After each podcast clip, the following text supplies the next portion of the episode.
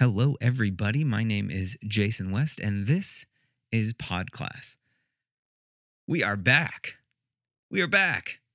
And when I say we, of course, I don't just mean that I'm back. You're back too. We're back together again after quite a few months off. Uh, I am really excited to share these lost episodes with you and explain where the heck I went uh, these last few months and what is in store for the future of the show. Uh, yes, there will be a future of the show. I've got a great show for you today, one of the first lost episodes. So, why don't we dive right in with my TCAP of the week presented by R Squared Tea. That's right, we are sponsored now. R Squared Tea. Did you know that a recent survey found that American workers feel compelled to work through their lunch because of their workload? I mean, Lord, as a teacher, I cannot even think of the last time I just had a lunch on my own without students coming in asking for help. Yeah, it definitely worked through my lunch. Uh, were you also aware that tea is the best choice to pair with your lunch because it helps digestion, gives you energy, and yet is delicate enough to help you relax and focus? That's just science. I know I knew that. And R Squared's Pu'er tea, which is what I'm drinking this week, with its earthy, roasted flavors, is the perfect drink to neutralize the oily and greasy food that we so often eat for lunch. So let me get my glass of R Squared Pu'er tea here.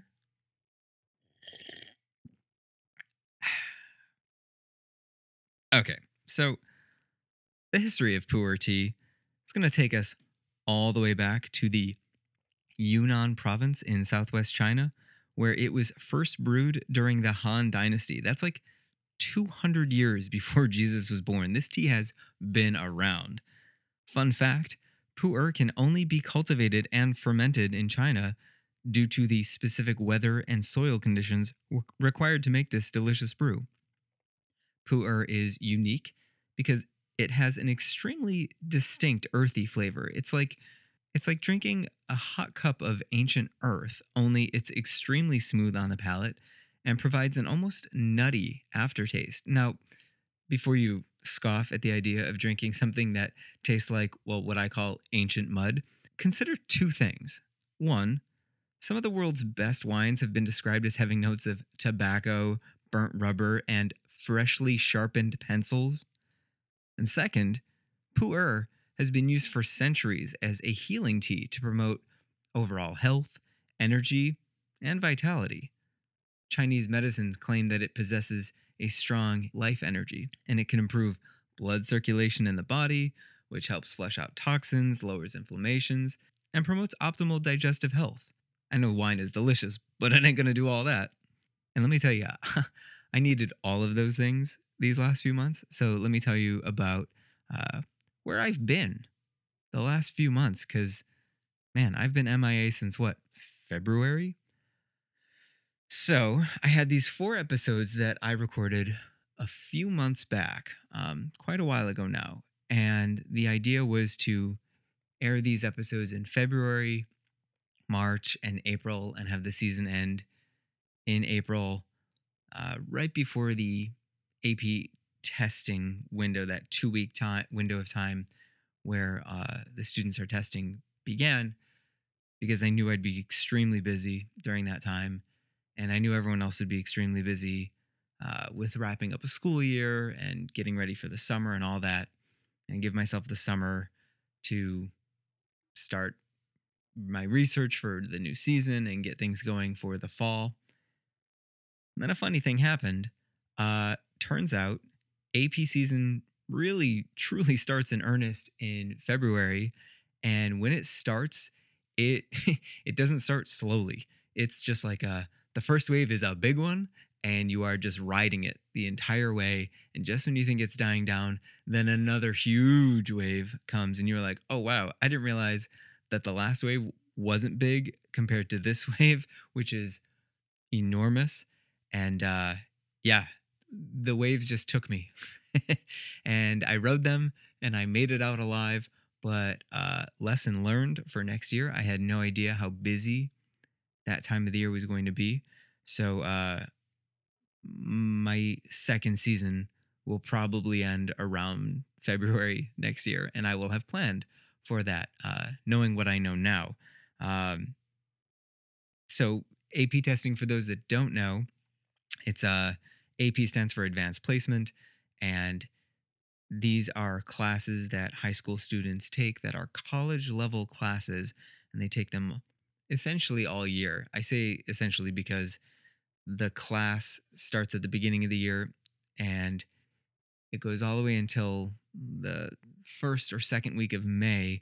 And that's when the students take their sort of exit exam, if you will, to see how much they have learned from that year's, almost year's worth of class, and whether or not they've learned enough or can exhibit that they've learned enough to indicate that they don't need to take that class in college. It, it, it's a wonderful opportunity for students to get an idea as to what college classes are like, to potentially save a lot of money, uh, to not have to pay for certain classes. It's um, there are a lot of benefits to taking AP classes. I'm not going to say that uh, I am as fond of necessarily the College Board as I am with AP classes, but uh, I, I firmly believe that many, many students, if not most students, should take uh, an AP class. And at my school, we have about, I'm going to round up a little bit here, but we have about 2,000 students taking almost 4,000 AP exams. And my role was to make sure that these tests ran smoothly and that everyone got to the test on time, that they had all the information that they needed. And uh, boy, quite the two week period. Uh, I would say that I worked around 80 extra hours outside of my normal duty day working for these uh, you know prepping these ap tests getting them ready for the morning and then getting them ready for the uh, the next day uh, i walked man it was kind of it kind of became a, a game uh, and i'm fairly competitive so it was not necessarily a healthy game for me but i would look at my step counter on my phone and i was walking a minimum of seven and a half to eight miles a day sometimes upwards of 11 and a half 12 miles a day. I was just motoring. I was going places. Uh, i lost about six pounds in, in those two weeks which uh, you know i'm not going to complain about that. That was pretty nice. Uh, but it was a really busy time. And uh, you know hey it was my first year and everything went about as well as i could have hoped for it to go everyone took their tests well, I should say everyone who wanted to take their test took their test. We had a bunch of kids who didn't show up to take their test, which that's something I want to work on for next year. But uh, scores came out about a week ago. There were no complications with kids getting their scores. Uh, so the chapter, my first year in this role, uh, has finally come to a close, and I am excited and I'm ready to move on uh, to year two. The other thing I've been doing uh, the last few months, I've been doing a lot of reflecting, uh, especially on just, you know, how my first year went, uh, my first year in leadership. And I got to say that my first year in this new role was kind of like being a first year teacher all over again. Uh, there was a lot that went well, but there was a lot that I wish had gone better. And there was a lot that I wish that I could have already known going into it. But you can't know until you go through it. You know what I mean? And I know that I can do better. And the key really is to remember that I'm still learning and that I'm growing as well. And if I were to hear a first year teacher or if I were to reflect back on my first year of teaching and think, there's no way that that's the the end all be all of my abilities. That's that's the baseline. That's where I'm going to start from and grow from. Uh, and I can't beat myself up too much over not being an expert in my first year. But, you know, it's one of those things where you know what you want, but you just don't necessarily have the skill set to meet the level that you want to meet yet. Uh, and so that was kind of that was the big experience of my first year was working through the discomfort of not being as good as I knew I wanted to be and not necessarily knowing how to get there until I got through that first year. And I know that next year I am going to be better than better than I was this year, but I'm still going to have obviously a lot of room to grow. Uh, but it's just one of those things where I'm I'm so much more confident in myself because I've I've done it and I didn't screw it up. I, I would describe my job when people would say, "Oh, what exactly do you do as an AP coordinator?" And I'd say, "Well, my role is basically support the students in any way I can, support the AP teachers in any way I can, and don't screw everything up." and that and that's kind of how I've uh, ta that was the approach that I took throughout my entire first year in this role, and I don't think I have to worry as much about screwing everything up because I know that I didn't screw it all up in my first year and I'm ready to go into my second year. And uh, yeah, again, the key is just to remember that I am still learning and I am still growing. And there's just no way that I can compare my comfort level with this new position and this new role as a leader to the comfort level that I had as a teacher. And that was a really big uh, transition that I had to go through of leaving the classroom where I felt extremely confident in my abilities to do that job well and moving somewhat laterally. I'm still a teacher on special assignment, but uh, taking on a new role with greater leadership responsibilities at the school, having to start all over in that respect with your understanding of what your role is and how to effectively execute your duties while also trying to, you know, navigate the new culture of the school. It, uh, yeah, it, it was a lot. And I learned so much about myself and what my weaknesses and what my strengths are. And yeah, I, I don't know if this is coming across as clearly uh, in, in my little monologue here, but I am more motivated to get into this next school year than I've been in a while. This job has really re energized me and really um, just gotten a lot of my creative juices flowing for what I can be in this field. And I'm just really excited to get started. And I hope that all of you out there listening, whether you're in education or not, can find this kind of uh, creative energy to put into your job and can find something that drives you forward and gets you excited about waking up and going to work every day. Because I've also been on the other end where, phew, man, I was not excited to get up uh, and go to work the next day, or I was not excited to start the next school year. Uh, there is, there are a few things as deflating as knowing that you have to go somewhere that you don't want to be and spending the majority of your day being somewhere and doing something that you don't want to do. And um, yeah, I, I just hope uh, you can all find some of this magic that I have uh, seemed to that I seem to have stumbled into recently. So um, yeah. Anyway, that was a very long TCAP. It was uh, like I said, it was not TCAPing the week. It was TCAPing the last few months.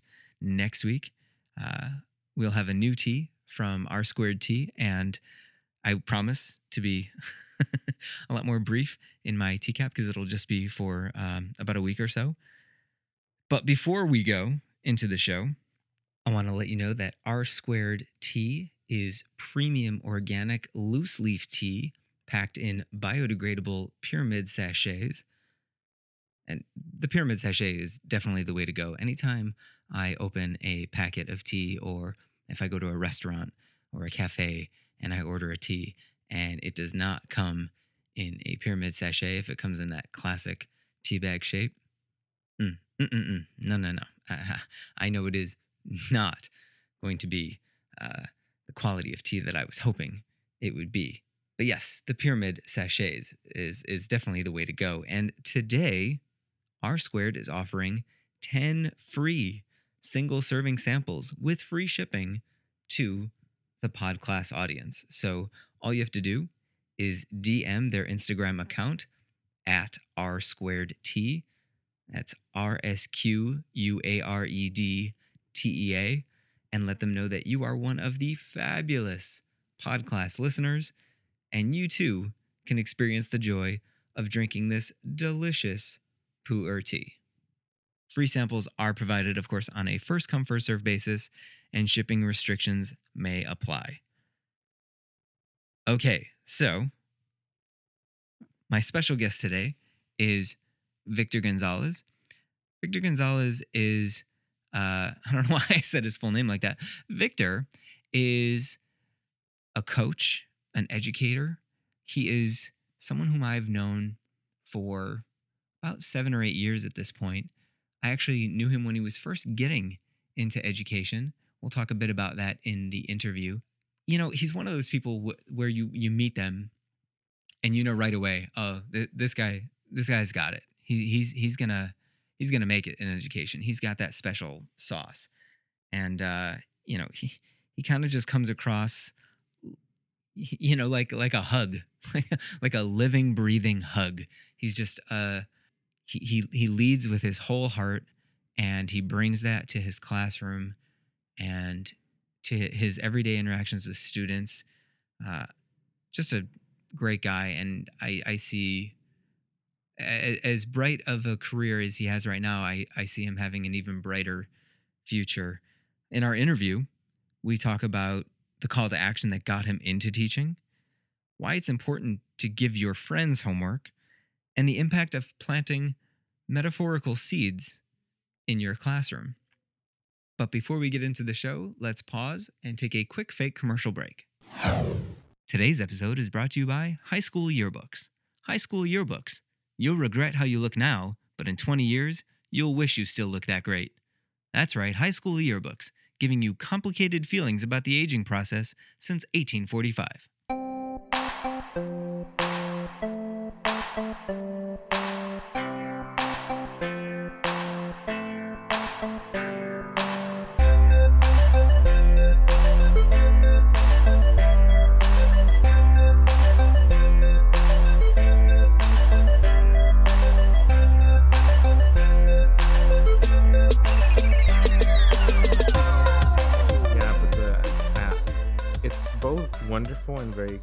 Complicated the advisor role because we're essentially a second counselor for mm. the students and we are the ones who communicate with parents about um, grades office hours test prep mm. um, so it's a it's a pretty big role and that's why I, you know four classes yeah. sounds like not a lot but when you add all the other things sure it's like sure teaching six how many classes do your students take per day they take um, freshmen and sophomores take five and uh, juniors and seniors take six. That's great. Um, welcome to the show. Thank you. Thanks for, uh, Thanks being for here. Me. um, I talked a bit about you in the intro and how we know one another. I think it's crazy that I worked with you seven years ago. Mm-hmm. Yeah. When you when you mentioned to me, you're like, "Oh, this is my seventh year of teaching." I, like no that that can't be right. Like there's just like no way. And then i went back and i was like oh yeah that is yeah. I, I, have no idea where the time has gone. It's mm-hmm. crazy how long ago that feel or how long ago that was compared to how it doesn't feel that long ago. Mm-hmm. i haven't had enough caffeine yet. I haven't been able to speak clearly all morning. Um what i find interesting is that you started out in the teach for america program. And i'm not just saying this because you're here, but I was your uh, summer institute. What was that title called? Advisor. Yeah, like a faculty advisor. Faculty advisor. Yeah. Term. And you know, there were some people that I was like, oh no, nope, nope, abort, like pull the chute.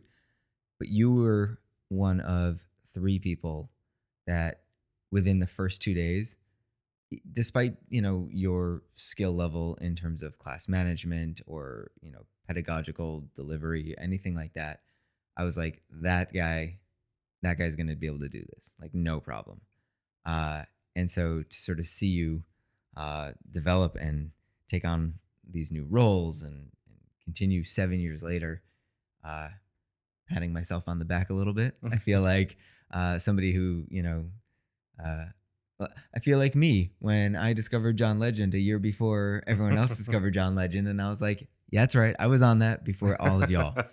Uh, but I, I wonder because you are now, I think, the third person that I've had on this show who was affiliated with Teach for America. Uh, one was a former student of mine who just finished Teach for America. Uh, another person was someone who is pretty high up as an assistant superintendent at a district, and he his experience was decades ago.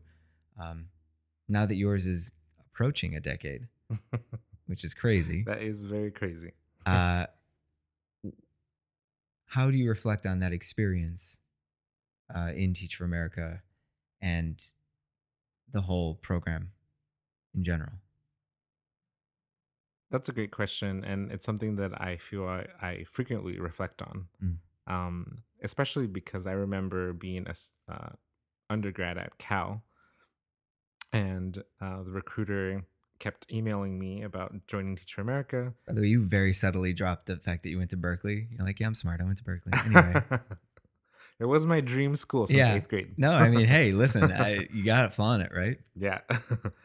um, and so the recruiter, um, who is was very good at her job, um, finally got me to meet with her. And um, at the time, I was, I think, um, not as open minded about how complex and nuanced all systems in our world are. Mm. And so I think I thought of the program very critically.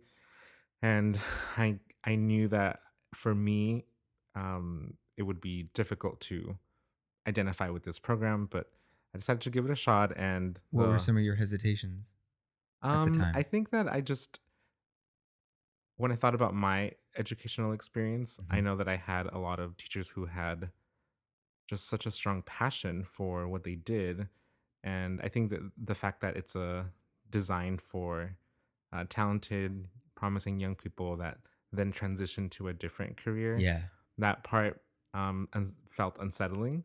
There's like a, there's definitely a vibe from the outside anyway that Teach for America is like, that it's like a boot camp for resume building for the, you know, the yuppie elite almost. Um, Yeah, And obviously I've that's not the case, but I, I can see how, you know, going into it, you're like, look, this is not sort of what, what I'm about. But what did she say that changed your mind? Um, I think she posed a question to me, and she that question was um, about how we change systems. And um, at the time, I was very set on changing systems by essentially destroying them. I was like, you went, it. yeah, I was like, you went to Berkeley. That's like, I think that's like your side major of anybody who goes to Berkeley. the side major is burn it all down, fight the man. so I definitely I thought that that's the way that was the the best approach, and um, I think as a student of literature too, I learned a lot about how to how to read nuance and complexities, and so I Mm. I the question she posed was, it could be you or it could be someone else teaching young people, and uh, I felt very empowered by that question because it, it made me realize that um, at the at that point in my life, um, it actually felt like the right thing to do. Mm. Um, not to say that it was easy and that I didn't think, especially that summer when I was learning and it was very hard. Um, what did I get myself into? That's mean, something that I thought about all the time. I I mean, I, I I joke that at Summer Institute, it's like, oh, I heard you have uh, taken a couple swimming lessons. Well, there's the ocean, and by the way, it's hurricane season. Good luck. Bye. like, it's crazy. but I still remember those students from that summer program, Sure. and they they definitely helped set the tone for how I approached my first year. I'm sure they remember you. I hope so. Yeah. I hope so. yeah, and uh, it- some further reflections are just that I think that um, ultimately I realized that I didn't have to be part of the narrative of a teacher that teaches two years and then goes on to something else. Mhm. Um, and there's actually Teacher for America has done a lot of studies on um, which teachers stay longer. Hmm. Um, and I was I felt very empowered at the fact that there was that self reflection happening in the organization itself. So Did they um, have specific a specific type? Yeah, so the the data essentially shows that um, uh, teachers that share the background of the students they teach tend to stay longer, Mm. um, and that was definitely the case for me. Um, Do you think that that has impacted the way that they recruit? Definitely, yeah. Really? especially in Los Angeles, which is where Mm. I did my my two year commitment, which and I ended up staying at my school for a total of four years. Right. Yeah, and so I realized that I didn't have to follow the narrative. I could be a different educator, Mhm. and that that started through Teach for America. When around when did you decide or did you realize, hey, this is what I want to do with my life? Was it before you got into Teach for America or was it sort of during the process? Because that kind of happened for me. I kind of fell into teaching and I I had a I had a teacher ask me, it was after her first year and she was kind of struggling and she was like, When did you know that this was the career for you? I was like, mm, year eight. like, it just sort of like happened. And she was like, Really?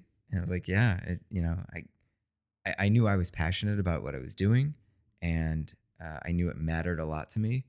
Um, but I was kind of like one foot in the door, one foot out the whole time. I just didn't allow myself to commit to it. And then one day it was kind of like, oh, this is what I should be doing. And, and so that's why I'm always interested in asking this question to see where where in your timeline you realized education was your pathway. I think that for me, it definitely happened in the middle of it all. Hmm. So not, I, di- I wouldn't say that when I started teaching, I felt like this is what I meant to do. I still had a lot of questions about it. And I think the biggest question for me was um, I knew that I was not prepared and didn't have the skill set to to lead the classroom that I was asked to lead. There were a lot of needs in the in my class, and Sure. I I what what that grade they- did you start with? I started in middle school, sixth grade. Yeah. Wow. Yeah. I I miss that age. but I mean, sixth graders are great because they come in, they're like teeny tiny kids. they are. But the problem is that but toward the end, they start inhabiting these like middle school bodies. And you're Yes, just like, this is oh true. my God, This is true. what happened? And I think I actually felt a lot of guilt that I was the leader of this classroom and I didn't have the skills yet. I was still developing them to to be the best teacher I could be, and I was Mhm. very hard on myself. I've always been very hard on myself. Um, and so for I would say my first year, I definitely felt like maybe I shouldn't do this. Maybe somebody more equipped needs to be um, in charge. Mm. Um, and you know, those were I think I was very critical of myself. And what I've learned is that the teachers that I talked to, veteran teachers that had gone through their teacher prep programs, all felt the same their first year. Uh, yeah. and that made me realize that okay, so maybe this is part of the learning. It's just you feel not good enough all the time. Oh no, for sure. It's like shout out to my first year kids. Uh, sorry for ruining eighth grade science. I, I did my best. I just had no idea what I was doing. Yeah. And Yeah. then ultimately, I think I began to te- think of teaching um, as a lot of seed planting. Mm. Um, and um, I, I just think that if I, it's not realistic to expect that they're going to inhabit all the values and mindsets and qualities that uh, that we're trying to build together at the beginning of the year. Those are things that may just happen two years later when they're in high school or when they're. But you also have that advantage that you have this advisory that you get to kind of loop with. Well, not kind of, you do loop with them every year. Um, but there are a lot of teachers who they have their kids and then they move on and that's it. Yeah, and it, it's that group of kids. I mean, I love them so much. Yesterday, we, we had we celebrated summer. we had a pinata and goodie bags. and, Wow. um, a photo booth, and we just do a lot of things to to stay connected. And Yeah. it's it's great to see that development over the Because that's part of the purpose of advisory is to create a sense of community and foster relationships to give uh, students an opportunity to connect with teachers in a way that they wouldn't otherwise um, which is a really kind of it's a really cool thing. Just not a lot of schools offer it. I wish more did. I do think though that it's a very difficult job. Mm. It feels um overwhelming at times because teenagers. I mean, I Yeah, they have teenager problems. and um, sometimes we're at the at the front of helping them navigate to how to find solutions and that can be that can feel overwhelming. it's it's really profound actually the connection that you can have with advisory kids because you don't have to worry about being like a teacher you know what i mean you, you don't have it's just a different vibe that you get to put out um and, even though i try to share a lot about myself with my students and i i, I try to be loose uh, as loose as i can there is still a level of this is content that i need to give you and it's incredibly important that you learn this and you know it's part of my livelihood and job that i do well. And so there is that aura of that when i'm teaching still as as much as i like to you know be loose and and have fun um but with advisory you know there's nothing. You say you know what? I, I was noticing that y'all are uh feeling a certain kind of way about a certain kind of subject let's let's work on that this week. And let's you know talk about that. Or hey i know testing is coming up and you're nervous. Let's just do do some things this week to lighten the stress and you know do team building or whatever. I you know i had an advisory at a charter school like eight years ago. And uh i had those kids for two years because it was middle school so i had him seventh and then eighth grade and it's crazy how connected I am to all those advisory kids still. Yeah, I'm expecting to be invited to weddings, and graduations from college. hmm I told them already, invite me to all your things. I Yeah. will go to them. I yeah no I I, I, t- I told my wife I was like there there there's a certain there are a couple handfuls of kids that I have really stayed in uh, close contact with, and I was like I will be hurt if I am not invited to those weddings. Because like it, I mean it's just we're it's because I know they will and we're we're we're so connected and that's part of it is that you get to have that uh interpersonal dialogue that doesn't get obscured and I hate to use that word but it kind of is it's obscured by whatever content you have to teach. What was your switching gears a little bit what was your upbringing like? Were you always a good student did you, was school a place that you loved to be I loved learning. So Mm. school itself, because of the social components, wasn't always easy for me. Um, I've I've always been an introvert, and so I just rather be alone Mm. for most of the time to recharge. Um, but I loved learning. I loved reading. I loved writing, um, and I I I definitely felt that the feedback my t- teachers gave me on my writing skills specifically you know, it felt good for someone to tell you you're good at this, and and so I wanted to be even better at it, and so I worked really hard, and um, I was always a rule follower, um, which being a teacher um, has taught me to appreciate the rule breakers because I definitely feel that if you've always been a rule follower and you um, don't ever um, try to understand why rule breakers exist, I think that's that could be a really uh, a limiting lim- limiting experience. Mm. So being a teacher has taught me to really appreciate rule breakers. Um, but yeah, always a rule follower, um, and always did too much. I think about all the things I did in high school. I did band. I did all these clubs and taking multiple AP classes. You know, so it was something that I reflecting on. I just don't know how that I was able to do that. I think it's really funny though that you say that you were an introvert, but you were deeply involved in school.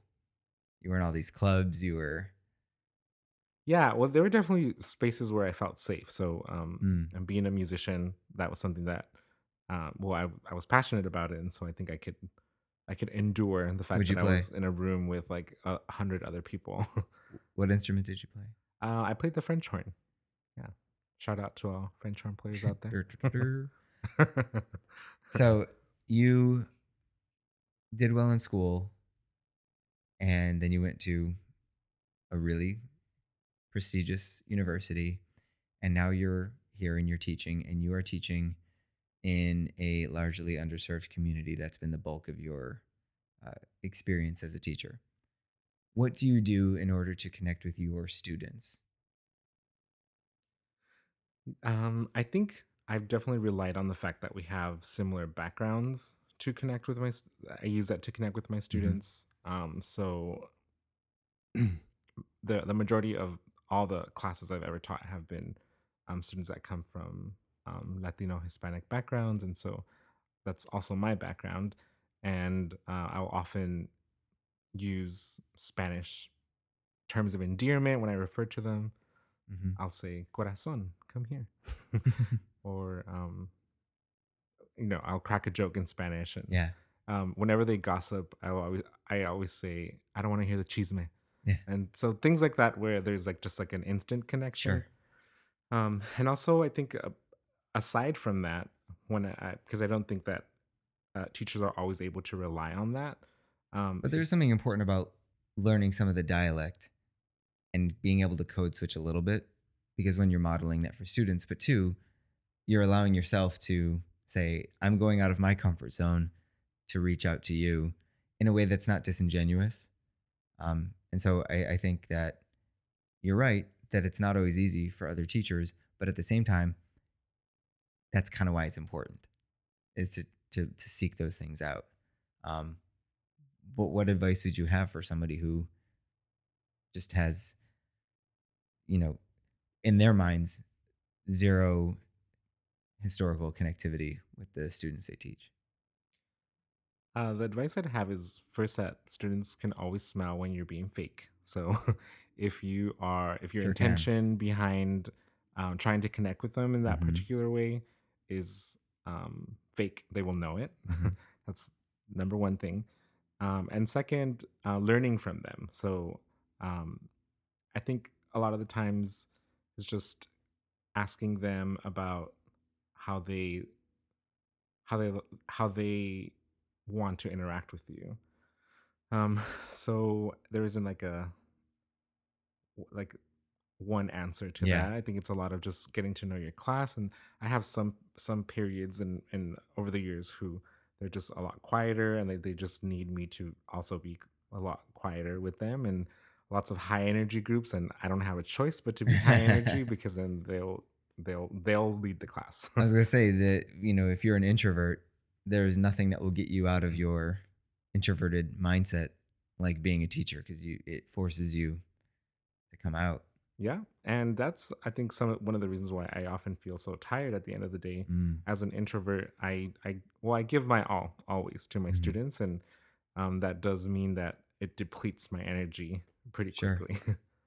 but to uh, just to add one more thing about um, the advice, um, I would also say that vulnerability is a, a great way to connect with your students because when you are um, when you're an adult and you model vulnerability for students, yeah. they pick up on that right away and they they respond with vulnerability and so that's another way to connect with students and you don't necessarily need to share their background to have that connection Right. And and you know, you were saying getting to know the students. It's also really important that teachers uh, not create a one-way path of tell me about yourself, and then I'm not going to share anything. that's very true yeah and obviously whatever feels safe to share Of course. um, but um, students really appreciate when we share openly about ourselves and i think it's also a dangerous it can be a dangerous territory i know i, I i've had teachers in the past where it's like it's not I'm not even learning anything you're just telling me about your life all the time and that's not what you want to do obviously right. um so it's finding a a, a, a, way to relevantly share said that's about- true in, in in just life in general. Don't be an oversharer. Like no, no nobody cares. Yeah. Nobody cares about all of it. Give us small bites. yes we don't we don't need your life story every day. Uh what kind so now that you've been in this long enough and you are a very reflective person, what teachers have you had that you found yourself to model your style after? Uh, and what types of teaching have gone the other way where you're like, I need to make sure I don't exhibit that as a teacher? Because I imagine the kind of teachers you had in the past affect the kind of teacher you are today. Is that fair to say? I think it's fair. Um, definitely, a lot of my English teachers that I've had have shaped my style as an English teacher. Um, one of my favorite teachers ever was Mr. Gordon, ninth grade English, and I teach ninth grade now. And sadly, um, my classmates were not nice to Mr. Gordon. Mm. um, he was an older man and hard of hearing, and um, he was often the the butt of of the jokes of all the ninth graders. Um, but I loved him because of how passionate he was. Of whenever he he introduced a new text, and um, when we read together, I could just see how much he loved what he was doing, Mhm. and that's something that I try to definitely um, to to echo when I'm Mhm. when I'm teaching. I think that a lot of the times with when students are introduced to complex texts, which as we know um, is so so important right now that students can navigate complex texts, um, it can feel boring if the teacher is bored. Mhm. and so I try to be very excited, and and most of the time I'm I pick things that I think are exciting. So Mhm. uh, I definitely think that th- being passionate is something I picked up from my ninth grade English teacher, as well as my AP language and literature teacher, who um, his name is Neil, and Neil and I are actually friends still. So Hence, you're calling him Neil. um, and in terms of the maybe the teachers that I'm trying to to do the opposite of what they Yeah. did, a lot of them were just doing a lot of the thinking for the students. Mhm. Um, especially sadly in some of my science classes, like I don't think I ever really did scientific inquiry. Hmm. it was just kind of like steps that I followed, and yeah. and I think that was a that's a testament to um, maybe some low expectations that were placed on students. Like over scaffolding. Like Yeah. that's something that I really struggled with uh, for a few years uh, in the middle, especially of my teaching, uh, where uh, you know I was so concerned with my students doing well that I over planned and over explained and just like created all these safety nets so that they wouldn't fall and fail. And one day I said, you know, I'm just going to try this differently for this one particular assignment. It was like a research project.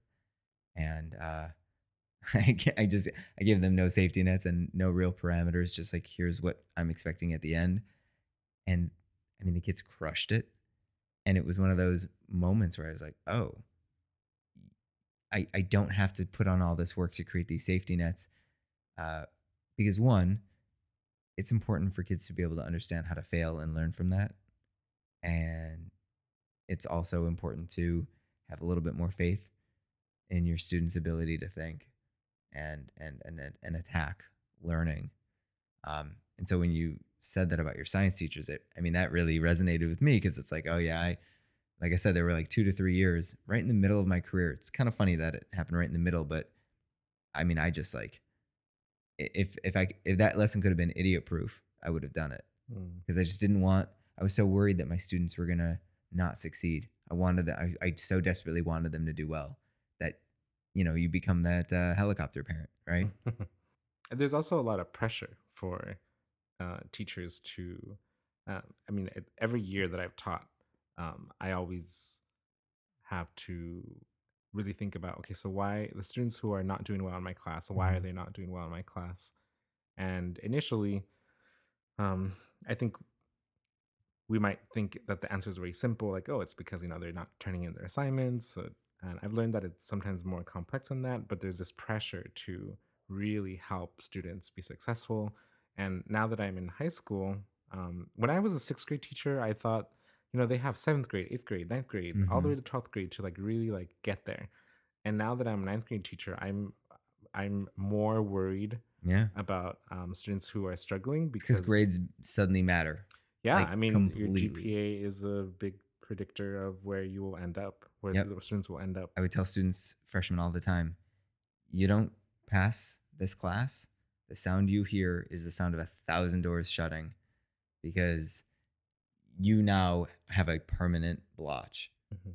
It doesn't mean that you won't have other doors, but you know, I just want you to have as many doors open as possible. And if you are not trying and you fail this class, you now have less doors. Um, and it's yeah, it's super scary. And this is what makes teaching, I think, I I uh, I know that I'm not the only one who thinks this, but um, teaching is so complex and hmm nuanced, and finding that balance of how do I support my students, but also how do I give them an opportunity to to get there without this support, which is what university is going will be like. I think finding that balance is so challenging, and I I I wish people could see my lesson planning process because if hmm they did, they could see like all the the factors I'm considering. Is this too much? Is this not enough? Yeah. um, so teaching, um, I mean, first of all, it's very intellectually stimulating. I think I, I don't know if a lot of people understand that. How I feel like I I feel smarter Mm. because I'm a teacher. Um, and then I wanted to mention briefly that in this network where I'm teaching, we have um, um, an alumni coordinator. And so we officially have someone who is looking at data for our students who are in their first year of college. And we had a panelist, a student who came, first year student at USC. And um, she kind of was giving us teachers some advice and so one of the things she said is that I wish I had more opportunities to fail. Mm. And that really stuck with me because it made me think about, again, that balance, supporting students, but also giving them Yeah. opportunity to learn from not succeeding. Because I remember my, I mean, when I went to Berkeley, I was sitting in a class where everybody had read uh, the Canterbury Tales and I had not. Mhm. And I remember feeling like, now I need to read this like right away and not feeling not prepared. And I think um, having our students experience that in a way that is still equitable is such a challenge to find a way to do that. Yeah. And so now, speaking of allowing people to fail, now you, as you said, are not just a teacher, but you're a instructional coach. Yes, that's right. How do you feel that your approach to dealing with adults is different than your approach to dealing with your students? That's a great question. Um, I saw your face contorted in so many ways.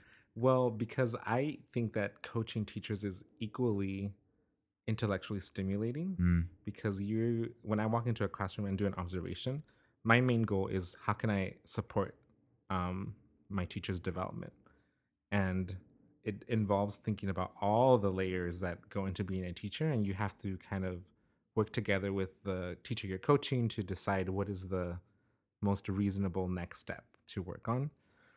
Um, so I would say Probably the same then, hmm, because that's also what I do when I think of when I look at my class classroom data. What is the logical next step for this class for this group of students?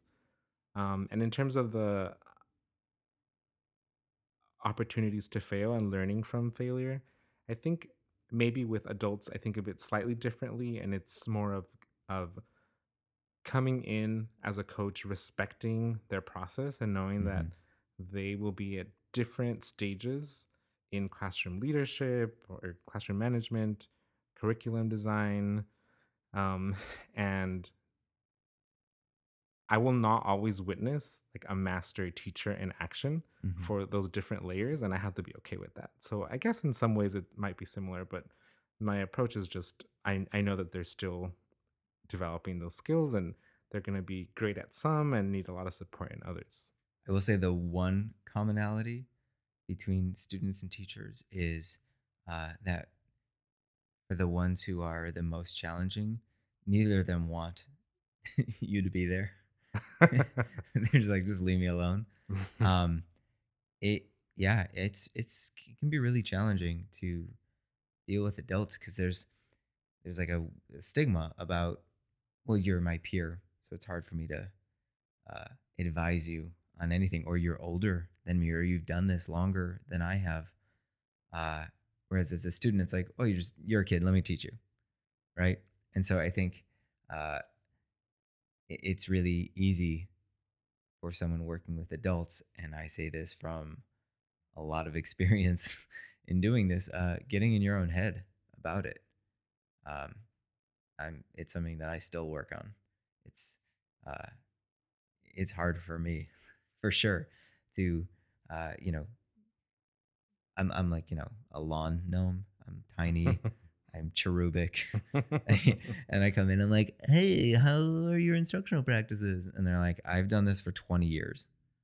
Why are you here? I did not ask to make three wishes, or I didn't ask you to spin this hay into gold. Why are you in my classroom? Uh, and it, you know, it, it's definitely a challenge, and it's something that, uh, you know, I, I definitely admire your ability to uh, get in those classrooms and create a safe space for dialogue without the teachers in question feeling uh, like they like their space is being invaded. You know what I mean?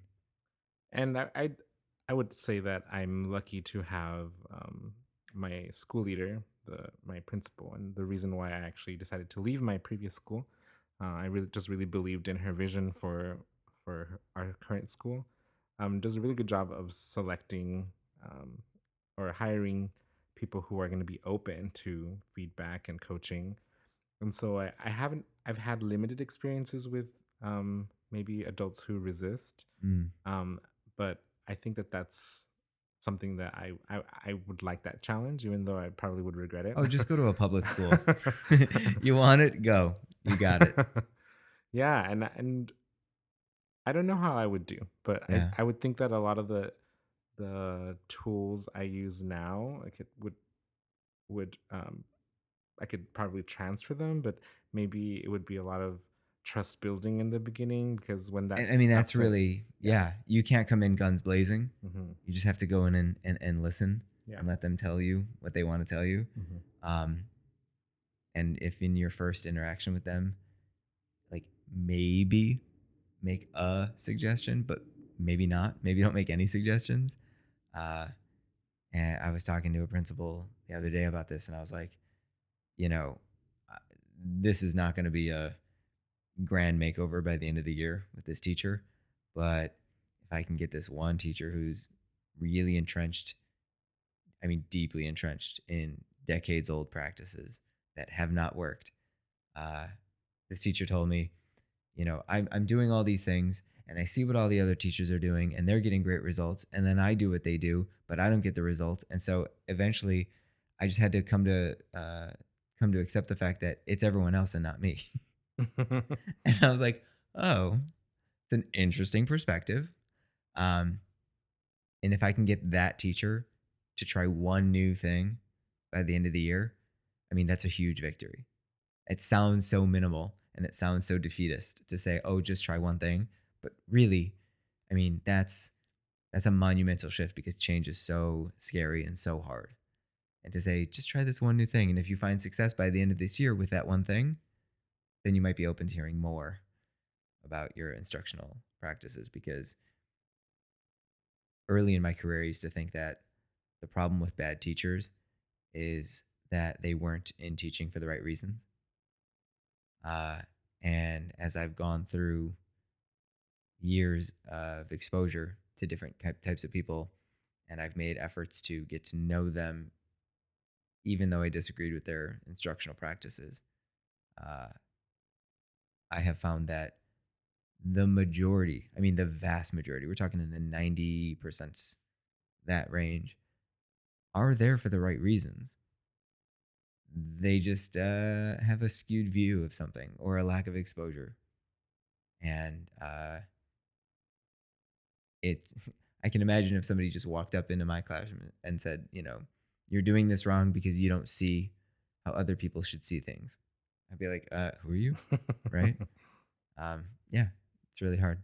I think you identify something really important that I've learned um, through the last couple years that I've done a c- coaching, and that's that um, the one of the biggest roles of an instructional coach is helping teachers navigate fear Mm, because I've learned that in a profession where things are always changing and just when you think you have something figured out you realize there's something better and now you have to learn that um, you're always feeling like you're behind as a Mhm. teacher like there's a better strategy a better resource and there's a fear of of i think sometimes uh, appearing unskilled Mm, um, and I wish we the culture of teaching was one where everyone Right. felt like I'm learning every day, and Right. and really that is my approach to. I think the reason why I've been able to stay this long is you know the teacher ch- turnover. Um, But the culture of medicine is is just that. It's we're learning all the time, continuing mhm, our research and our understanding of new methods. mhm. I mean, I, I give this example all the time, and so uh, forgive me for all the people who have heard this a bunch of times. But I mean, if we treated uh, medicine the way we treat teaching, you know, we'd still be doing bloodletting to to Mhm. cure diseases. It's just like no, we, of course, we're going to progress. Of course, we need to try new things Mhm. and we all need to be on board with that. There's no old doctor who is like syringes. I don't believe in that. I'm just not. No, no, no. But, but meanwhile, we have teachers who are, you know, uh, toward the latter half of their career, and there's like technology. I don't need. It's like grow. It's okay. It's Yeah. totally okay. Yeah, and I think that there's as a coach, there's great um, skill in navigating that fear with your teachers, and I've I don't I definitely have not mastered it. Nor, Um, nor have I, judging by my tone. um, but I I think yeah I think if um, if I ever did like a PhD program in education, which uh, is something that I've thought about, um, I think I would like to, in some ways, tackle that.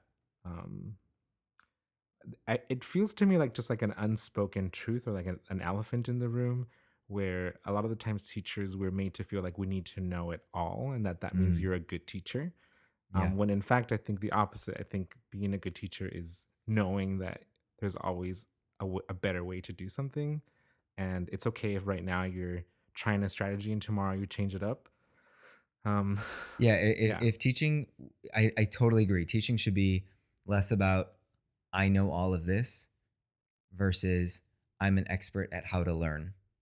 yeah that's a great way to think about it Oh, thank you. And on that wonderful compliment, I think this is a great uh, place to end it. Uh, you ready to play some games and have some fun with some segments? sure yeah i'm ready Okay, so our first segment is called Teach Me Podcast Guest. And I love this because I like to learn and I love to learn from my guests. And this is an opportunity for you, the expert in whatever you'd like to teach us, to teach me and the rest of the podcast audience anything.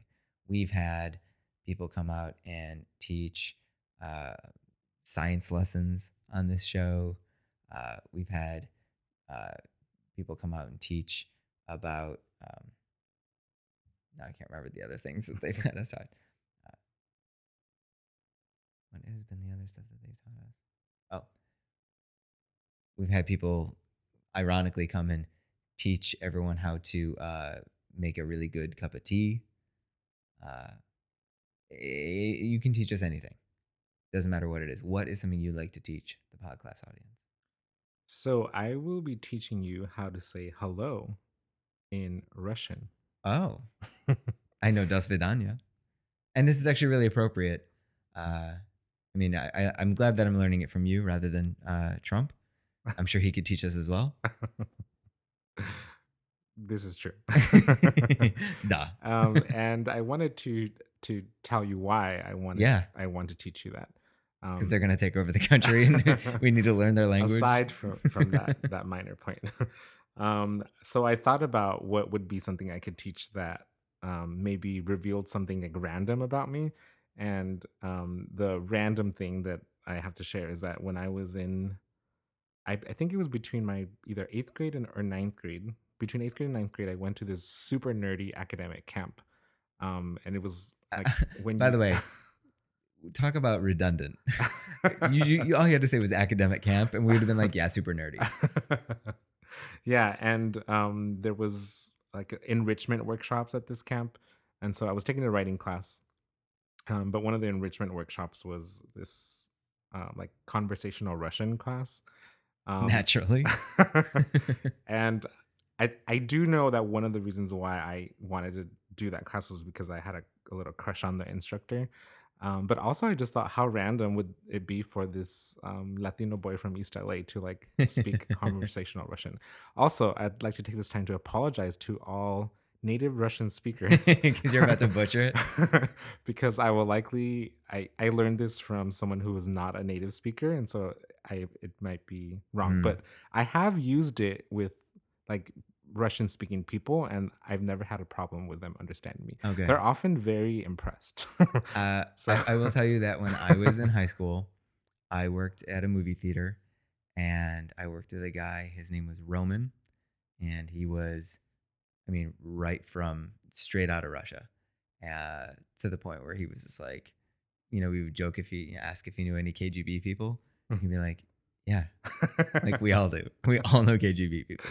Uh, and so uh, after the show, I could teach you how to say the most horrifically vile things Oh. in Russian Okay. because when you're a teenager, you don't really care to learn uh, anything but really disgusting curse words. okay. Uh, so I appreciate that you're going to teach us something wholesome and useful as opposed to something that you might scream at someone who cut you off. Okay. Yeah, on the freeway. Yeah. I learned too. Okay. I, I like to learn some of that too. So, um, the first thing you should know is that there are a lot of consonants in the formal hello. Mm, So be ready for that. okay. So the first syllable, or um, yeah, the sound pattern, Is this just the word hello or is it like the phrase like, hey, how are you? it's just hello, but Whoa, it's okay. a lot longer than you might think. like it's not, they don't have like a Russian equivalent of like, sup. they do, and I will Oh, teach you that. That's okay. the second thing I'll Okay, teach you or teach us. Um, okay, so um, the first sound pattern is zdrast, Zdrast. and you could think of it as a Z D R A S T. Okay. Zdrast. It's like a Z D L R kind of situation. Sure. Zdrast. Okay. Zdrast. Next sound pattern is vui. Vui. Zdrast vui. Zdrast vui. And the last sound pattern is tie. Tie? Tie. With like an N at the end? No N. Just like Like T I E T-I-E or T-Y-E. H or whatever. Tie. Or T Y E H. That's good. Okay. So, and the, the stress will be on the first sound pattern. So it'll sound like this. Здравствуйте. Oh, God. Здравствуйте. On the second syllable, uh, try to enunciate the I sound more. So listen one more time. Здравствуйте. Vui. Oh, okay. Здравствуйте. Good job. Wow. I- I'm You really get a sad that four. I'm really sad that the Americans is no longer on because I would have totally auditioned for background guy who just yelled hello at everyone. it's the worst character in the Americans. I'm just at the bus stop. Здравствуйте. And I'm like, okay, why is he just yelling hello? This has nothing to do with spy networks. okay, so you got that one. Yeah, well, I mean, as best as I'm gonna get it. Yeah. and the simpler, more informal is much easier. That one's just привет. Привет. Привет. Привет. I I mean, I like that better than Здравствуйте, which I totally butchered that. Здравствуйте. No, I, I it's gone already. Здравствуй, vui, Здравствуйте. здравствуйте. That's good. I like the other one more. Привет. Привет. Uh, kind of like how I just prefer, like just the head nod, like, what's up? Hey, go. Yeah. Привет. Yeah. a funny story about um, one of the first times I applied the, m- this very random Yeah. knowledge was in um, high school band. There was an Armenian boy that sat next to me, and he spoke Russian too. And so um, when I found out that he did, I started throwing all these random phrases. So like my name, um, yeah. Mnie Victor. Um, and I just threw them around, and he was very impressed. And he said, I never thought I would hear a Mexican speaking Russian. nice. I, w- I will say this, though. Uh, for those of you who are listening and you really want to nail the accent, there is a danger in being really good with an accent, but not knowing the language. uh, I went to Europe for the first time mm. in the spring and or last spring and we went to Paris, and I have forgotten almost all of the French that I learned. But we walked into a store, and the lady's like, "Oh bonjour," and I was like, "Oh bonjour," and she just started talking to me in in French, and I was like, "Oh no, no, no, no, no, no."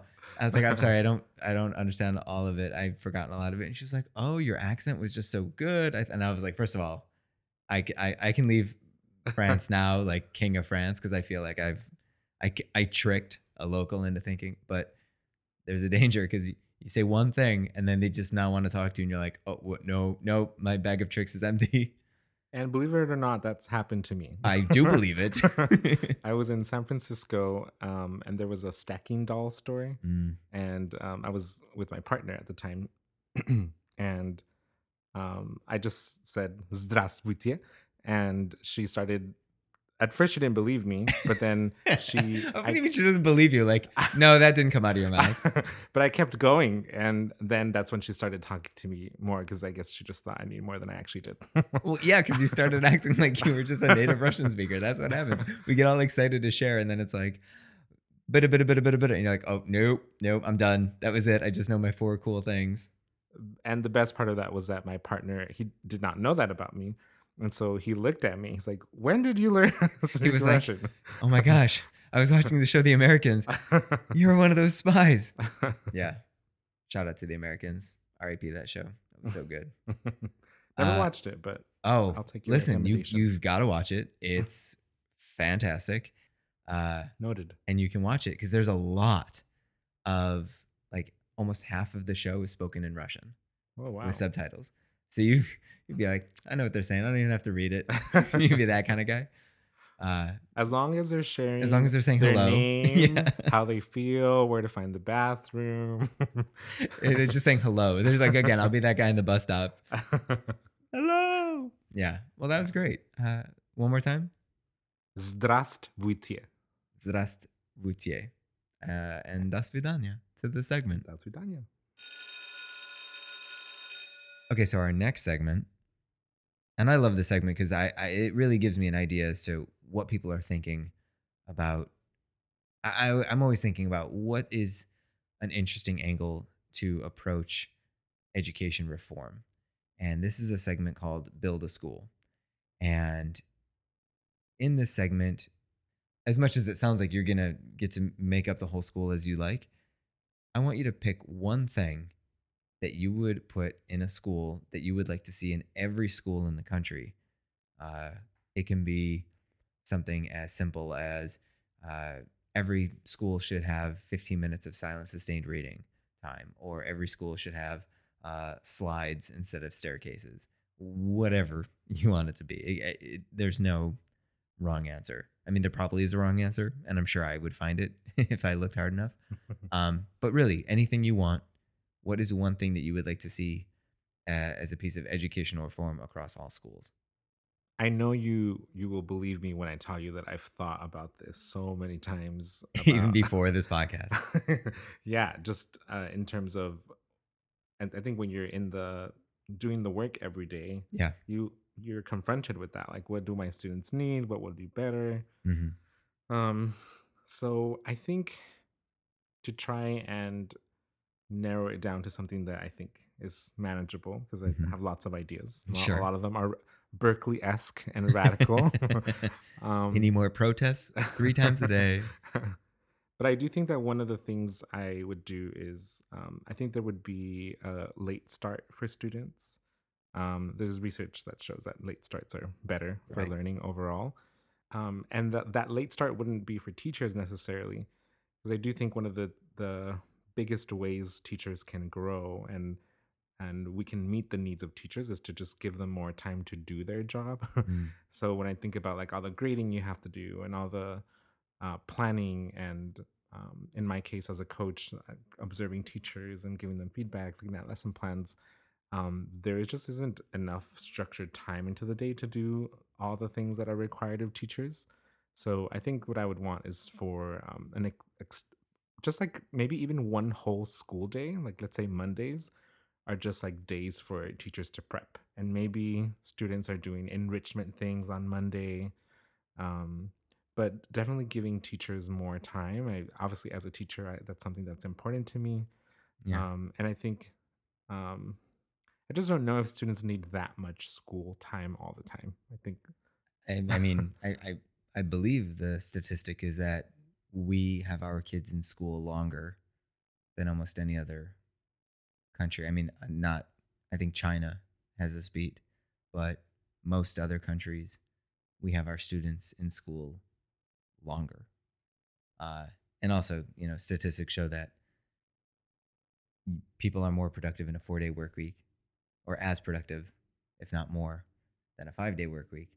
Because there's that burnout after a certain amount of days.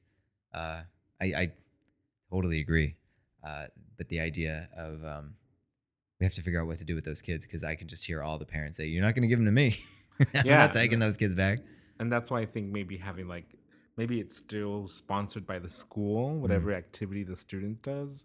And you know that that could be differentiated for grade level. So maybe seniors, it's like an intensive like college prep. uh, Sorry, um, college application prep. Mm. Um, especially that you know through November. Or like an internship. Internship, um, community service, sports. Um, I think there's a lot of things we can Yeah. think of to fill that time. Hey, that sounds great. Mm, Sign me up. We'll do it. Uh, and I can hear a lot of other teachers also just fully on board. Oh, I get a whole day to pre- to prep and grade and all that. That'd be great. yeah. Okay, so we've come to the saddest part of the show. It's the end. Uh, this is the part where I ask every guest to give an extra credit assignment to the pod class audience.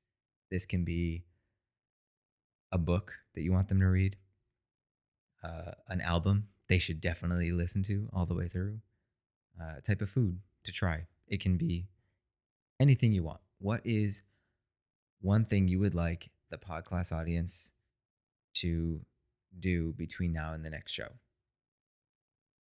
So this is coming from some reflections I'm having already. This is my next week will be my sixth sixth week into the school year. And I'm reflecting on the power that a teacher has in selecting what students read, especially in an English or language based classroom. Um, because um, I made a choice this year to teach a different text that I've taught in the in the past, and mostly because I get bored teaching the same text. But anyway, so the text I chose was um, "The Perks of Being a Wallflower," um, and I was very hesitant because uh, lots of controversial topics and Mhm. um, anyway, what my reflection so far is that students are responding to the protagonist's vulnerability and are really um, exploring their identity because of how this character models the exploration of identity. And so, my extra credit assignment is that we think of a book that we've read in the past that has helped us understand our identity and that we recommend someone else to read that book. So, I kind of paying it forward of this book had this impact on me. I'd like for you to try and read this book. Very interesting. You're the first person to have an extra credit assignment be give extra credit homework to someone else. Very meta. Yeah, that's very interesting. So, uh, does it have to be a book? No, that's a great uh, point of clarification. It could be um, something definitely with text. So if it's a song, maybe like with some song lyrics, Mm. um, something with text. Um, it could be Movie with a script? movie with a script, a political cartoon, maybe. Man, Um, this Far Side cartoon just changed my life. Uh, actually, you know what I would do? I would probably. Uh, I, my kid is three, and I, I cannot wait for the day that she is old enough that I can share my Calvin and Hobbes comic Mm. books with her. Calvin and Hobbes. It's like they're they're there in her room. She has no idea what they are, and the day will come, and it will be the best day. I'll be like, we're gonna read Calvin and Hobbes, and you are gonna laugh because it is hilarious. and then you're gonna look at it when you're older, and you're gonna laugh because it's hilarious on a completely different level. So I I feel you. I feel you on that. Uh, well, this is great. Uh, thanks for coming. Thank you for inviting me. And again, podcast audience, share what mattered to you with other people. I think that's a really, uh, I think that's a beautiful message to send. And I am, uh, I'm really proud of the fact that you are this far into your career, seven years, that you are growing, uh, you continue to grow and and develop, and even though it was only a couple of weeks, so I really didn't have that much of a of an impact. Uh, I, I feel very honored to be peripherally connected to what you are doing uh, in in your classes and with your students. So, uh, good job. Thank you. And never doubt the power of planting seeds. Ah, So four weeks may not seem like a long time, but there's a lot that can a lot of seed planting that can happen in four weeks. all right. Mutual Admiration Society over. Okay, that is our show. Thanks again to my special guest, Victor Gonzalez, and thank you, my podclassmates, for listening. If you wouldn't mind, please go right to the Podclass homepage on whatever platform you get the show and leave a five star rating. The more ratings my show gets, the easier it'll be for people to find and enjoy. Also, don't forget to come back next week for my second Lost interview episode with Gilbert Salazar, restorative justice coach and strategist at the California Conference for Equality and Justice. It is a great episode. Gonna play with the format a bit. I'm really excited about this.